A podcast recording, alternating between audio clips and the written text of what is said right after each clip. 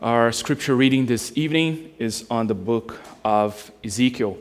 As we start a new series on that book, we'll begin by reading chapter 1, verses 1 through 3. I wonder if Ezekiel is unknown enough to warrant telling you that on the Pew Bible it's page 692. So if you're looking for it, you find it's Isaiah or Jeremiah. Keep going.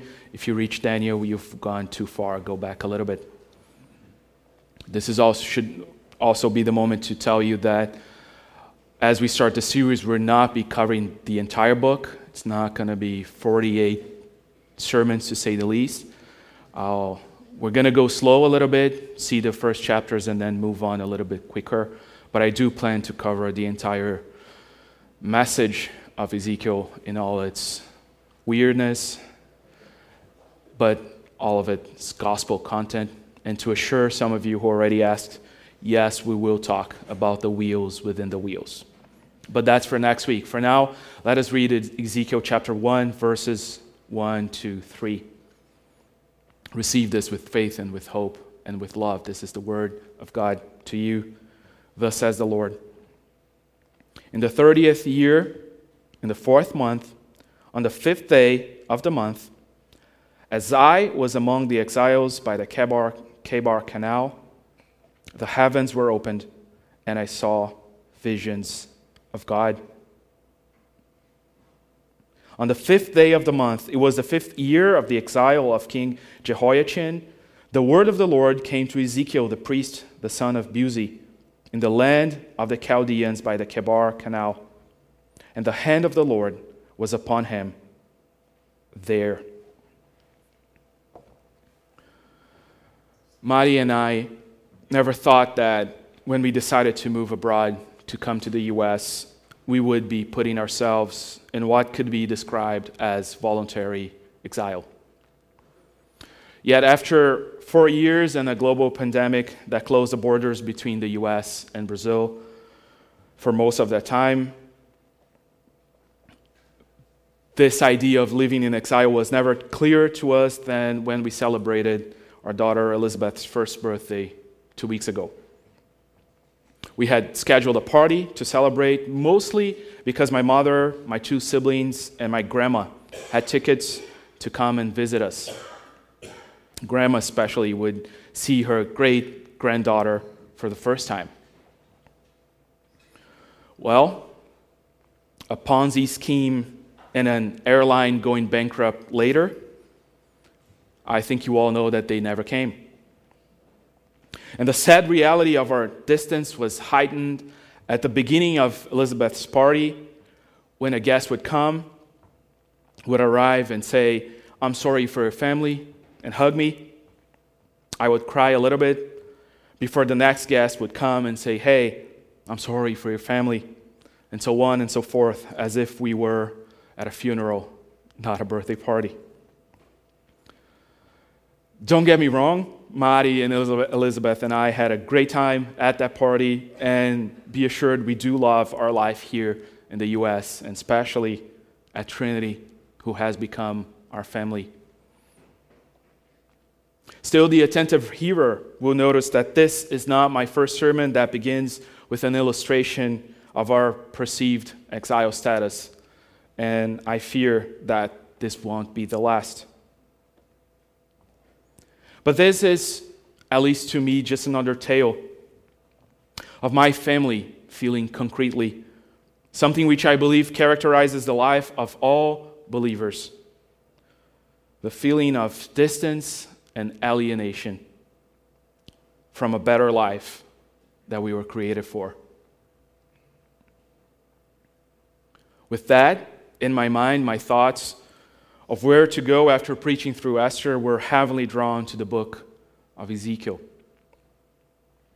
To summarize the whole book and its all its 48 chapters, the book of Ezekiel is a challenging and sometimes unsettling text that communicates God's word to his people during their exile in the land of Babylon. It is God's word for those who do not live in God's promised land and can only dream of it. And when you think about it this way, it then, it then becomes God's word for you and for me. Through a tapestry of enigmatic visions and uncon- unconventional symbolic actions, the wheels within the wheels, Ezekiel offers a profound insight into God's presence, even in suffering and exile. Amidst the unusual and the unexpected, we find at the core of the book of Ezekiel a message of hope and restoration. Despite the rebellion, God promises to redeem and to restore his people. Ultimately, the book of Ezekiel contains and conveys the gospel of redemption, of transformation, and of hope that we only find, of course, in our Lord Jesus Christ.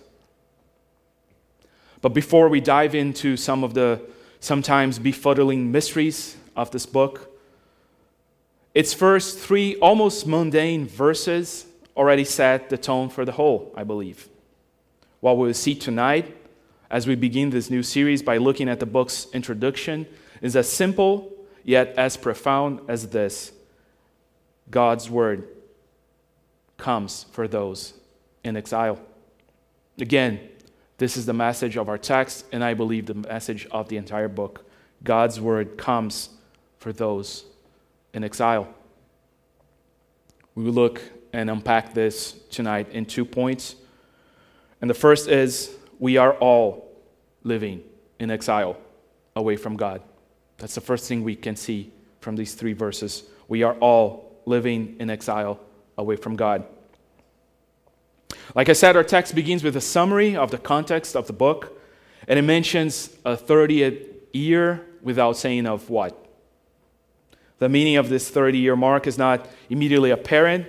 Still, I'm convinced by, I was actually convinced by some good commentators, that this probably refers to Ezekiel's age when the heavens opened before his eyes. And since we're speaking of birthday parties, we can see that Ezekiel's 30th was kind of a blast. This detail of Ezekiel's age at the beginning of the book would be significant if it is to interpret so, as I think it is. Because we read in verse 2 that he was the son of Buzi, the priest. In other translations, the others say Ezekiel, the priest, son of Buzi. Because as we read in Numbers 4, the, the ones eligible for the office of priest in Israel had to be at least 30 years of age. They could start some work at 25, but to be the priest, you had to be at least 30. So, looking through that lens, Ezekiel has now finally, would, would be finally able to follow his father's footsteps and become a priest himself. That's where he is at the beginning of this book. However, as we keep reading, it comes quite soon, verse 2. The text makes it clear to us that a while ago, five years to be precise, Ezekiel's career path was derailed. The time for him to come to become a priest at the temple in Jerusalem had come, yes. Yet, here is Ezekiel at the margins of a river, of a river, Chebar, in Babylon. So you should ask, why is he there then, not in the temple? Well, the text gives us the answer. Five years before, as you can read all about it in 2 Kings 24, King Jehoiachin was defeated by the Babylonian king Nebuchadnezzar and was deported to Babylon, along with some people like Ezekiel. This was only the beginning, of course, of the whole matter of the exile for the kingdom of Judah. Five years after this point in history, after, after these three verses, roughly 598 before Christ, Nebuchadnezzar, and apparently I pick books to preach based on the difficulty of pronouncing kings' names, finally ravaged Jerusalem, destroyed the temple, and he would exile the remainder of the southern kingdom of Judah. So here we are. Ezekiel spent his whole life, 25 years, living around the temple, a true Old Testament son of the man's, so to speak, getting to know his father's tools of the trade until his day would come to do that himself. Yet, when the time came, probably the best summary of Ezekiel's situation as it is right now could be found in the first verses of Psalm 137. By the waters of Babylon, there we sat down and wept when we remembered Zion. On the willows there, we hung up our lyres. For there, our captors required of us songs and our torment, tormentors mirth, saying, Sing us one of the songs of Zion. How shall we sing the Lord's song in a foreign land? This could easily have been written by Ezekiel. And if we are to understand Ezekiel's message, says one commentator, we must seek to understand what it means to the people of his day to be in exile. Because you see, exile is not merely living abroad for four years without seeing mom and dad, as much as it looked like. Exile was a removal from under Israel's feet of everything that gave meaning to their existence. Tamara Eskenazi, a Jewish scholar, expresses what it means to live in exile in these words. She says, Exile. It is not being without roots. On the contrary, it is having deep roots which have now been plucked up. And there you are, with roots dangling, writhing in pain, exposed to a cold and jeering world, longing to be restored to native and nurturing soil. Exile is knowing precisely where you belong, but knowing that you can't go back. Exile is knowing precisely where you belong, but knowing that you can't go back. This is life in exile for Ezekiel and all the others who are in Babylon. The people of God living far from Mount Zion and the worship at the temple. They are 750 miles east of their land, their people, their identity. Because Israel went farther and farther away from God's presence spiritually, they are now geographically removed from His sight because of sin and rebellion, they are cast away to the east. And my choice of words is not random. Being cast away to the east of their place should remind us of something or particular someone's. Isn't this Adam and Eve all over again? Think of Adam and Eve born and raised from the dust in Genesis 1 and 2, called by God to guard and protect creation, almost, almost as if they were priests. And they could have lived in paradise their entire lives, walking and talking with God face to face at the turn of the day. Around this time. Yet by the end of Genesis 3, because of sin and rebellion, they are wandering east of Eden. And that, of course, as you are all aware, is our story too.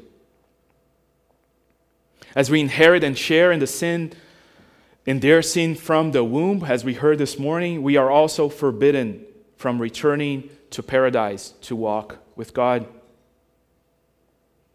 As we inherit and share the wages of condemnation and sin, of sin, we are all wandering east of Eden with only a cold pang in our hearts, the feeling of have lost something that we can't quite describe what it was. And even if you never had to leave your country or your state of birth because of war, violence, of, or famine, which are the usual suspects for exile.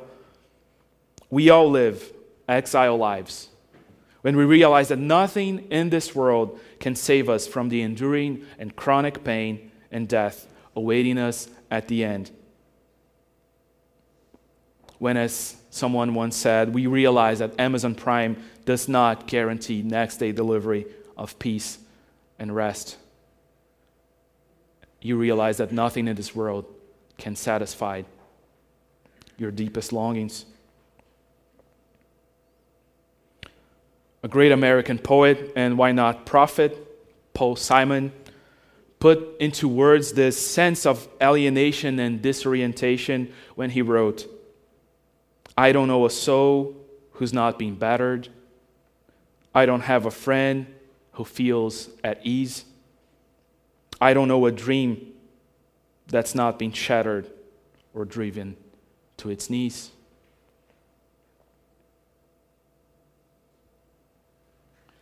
And if this is the world that we live in, as it becomes clearer and clearer as we look at this text and our reality of exile, how can we endure this?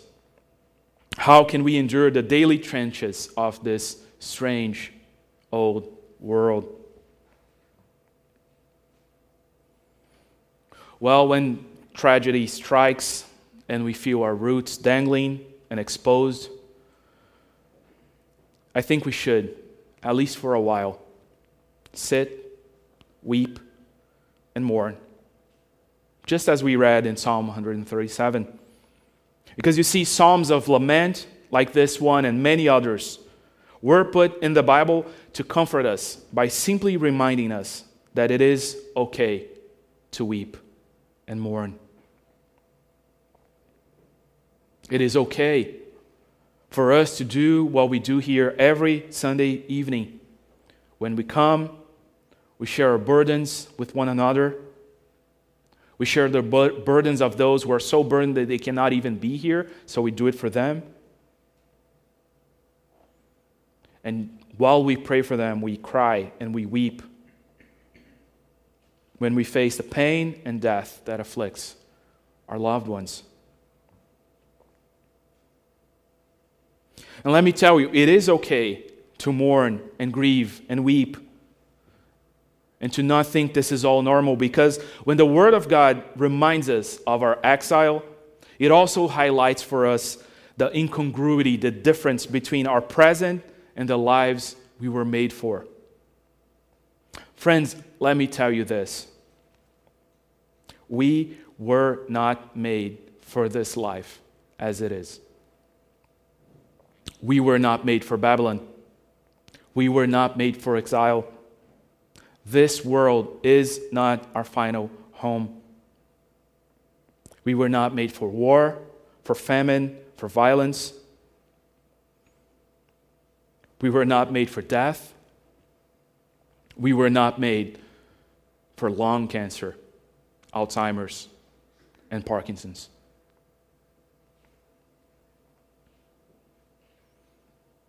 Here, we do not have an enduring city, says the author of Hebrews, but we are looking for the city that is to come. This is the first thing we see in the first verses of Ezekiel. We are all living as if in exile. We are here because of sin and rebellion against God we suffer the consequences of our sins and the misery of living in a broken world. But also, as we've seen, living in exile means realizing that we are not where we should be. So, how do we get out of here? Again, how can we live like this? Is there a way back to what we lost? We'll see that in our final point this evening. God reaches out to those who need Him the most. Again, God reaches out to those who need Him the most. We find a second perspective. We need to understand the book of Ezekiel besides the context of exile in the calling of the prophet. After all, as someone said, by the end of the day, when he should have become a priest, Ezekiel has been called to be a prophet. In our text, we see five expressions that highlight the otherworldly nature of this experience we are all about to embark together with young Ezekiel. Verses 1, verse 1 says that one, the heavens were open, and two, that he saw visions of God.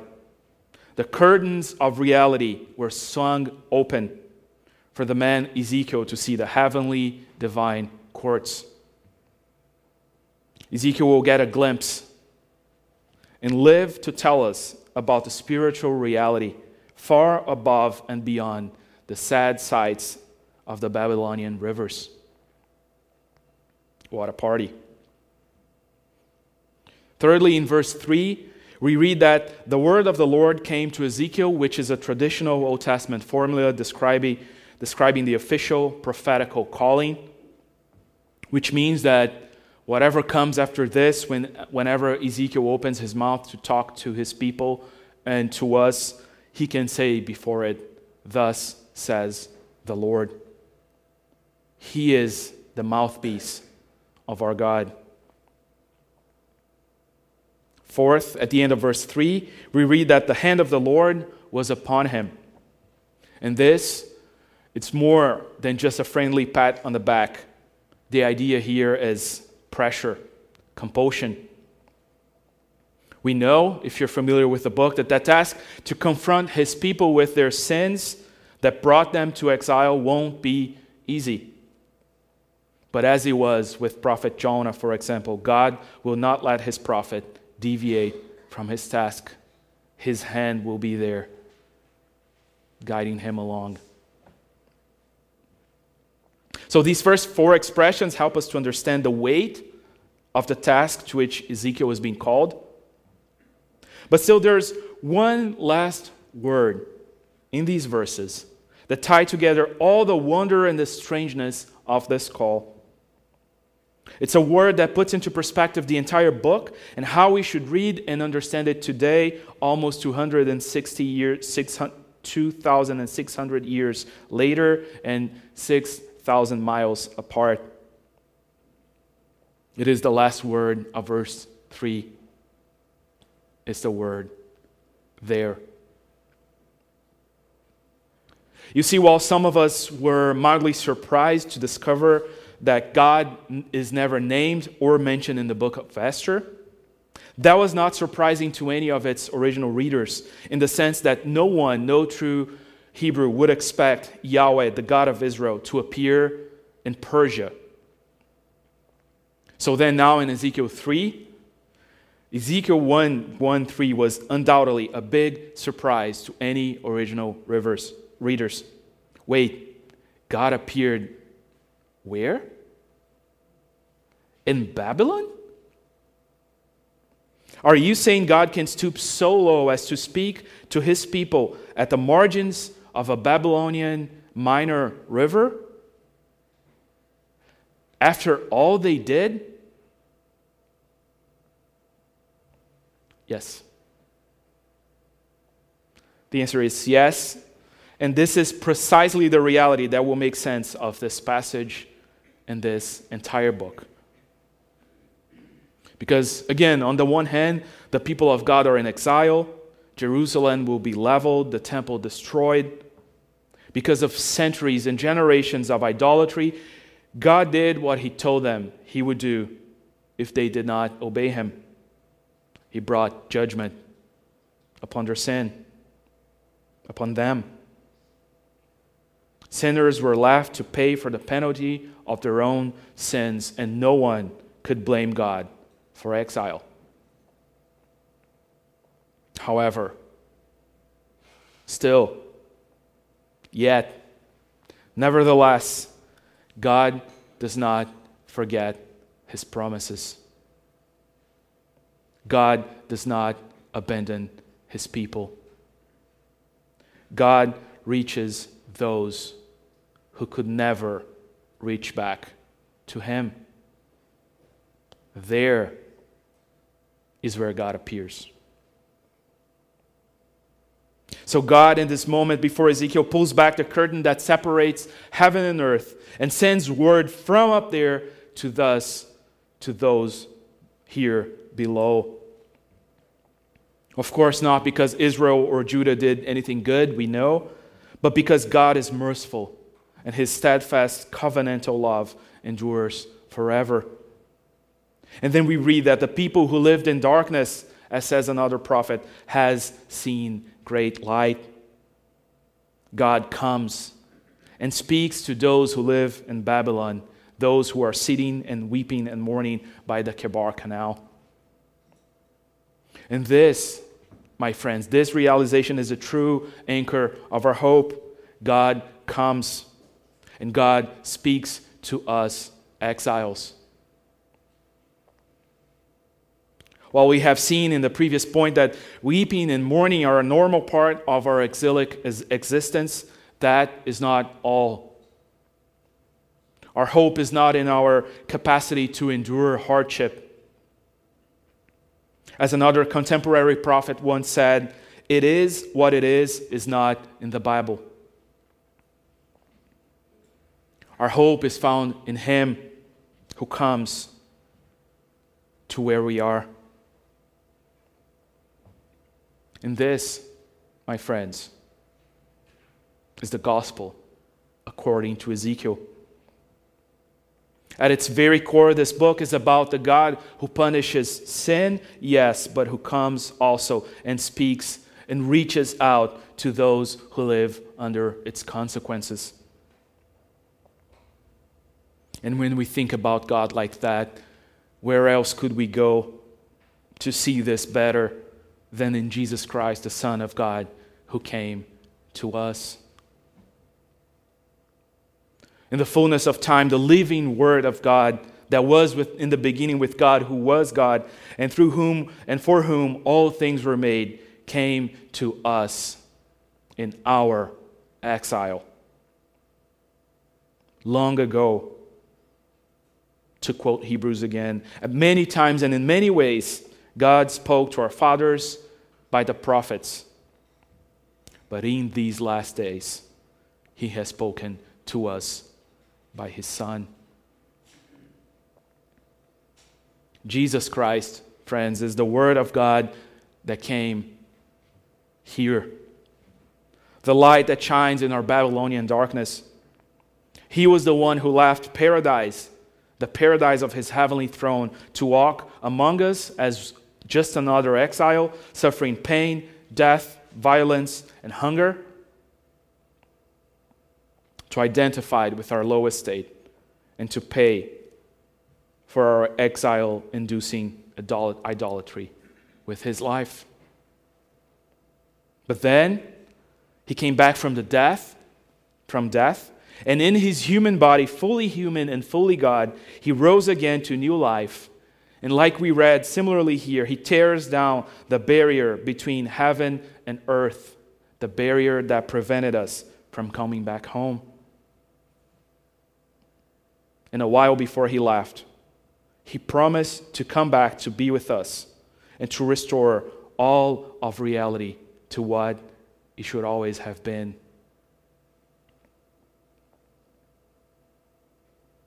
And when you grasp this, when you understand that this is the message of the gospel, when you put your hope and your faith in Him who came and who will come back again, it completely changes, or it should completely change the way you live here in exile. So, hypothetically, like a Brazilian living in the US who daily opens Brazilian news websites to see what's going on back home, wouldn't you want, if you saw reality like this, to hear from Him from home daily and be encouraged by the news of the new heavens and the new earth that He has promised? Well, there is a place there you can go to do that. So, this is why, for example, we make the top priority at this church to find ourselves constantly diving into the book that tells us the good news about our homes from which we should never have left. This is why we gather weekly with other fellow exiles, to share our burdens, to walk together, to encourage one another. This is why we make our business here to look for opportunities to get a taste of what we will be like when we are finally brought back to our renewed and restored home. And let me tell you, the family gather at the table for a meal will be way larger than what we can fit in the tables of Second Sunday lunch. That is why we are here tonight.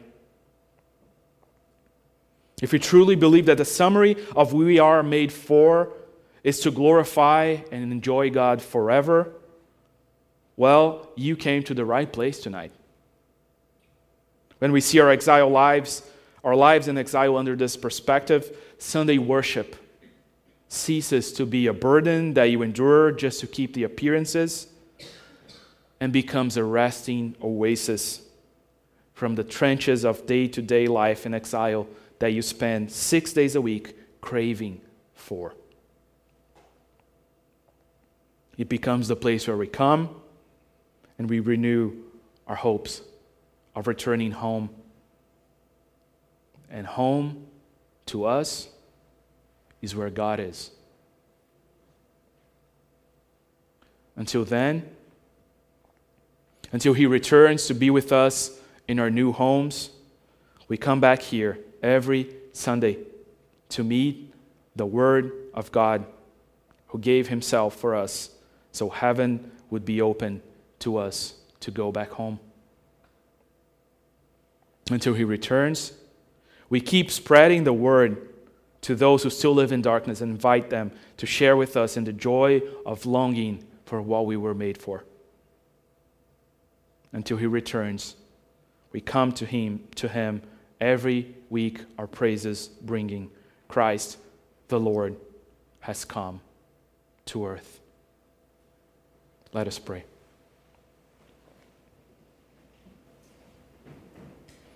God, Almighty Protector of all those who trust in you, without whom nothing is strong, nothing is holy, increase and multiply on us your mercy that with you as our ruler and guide, we may so pass through things temporal and finally obtain things eternal.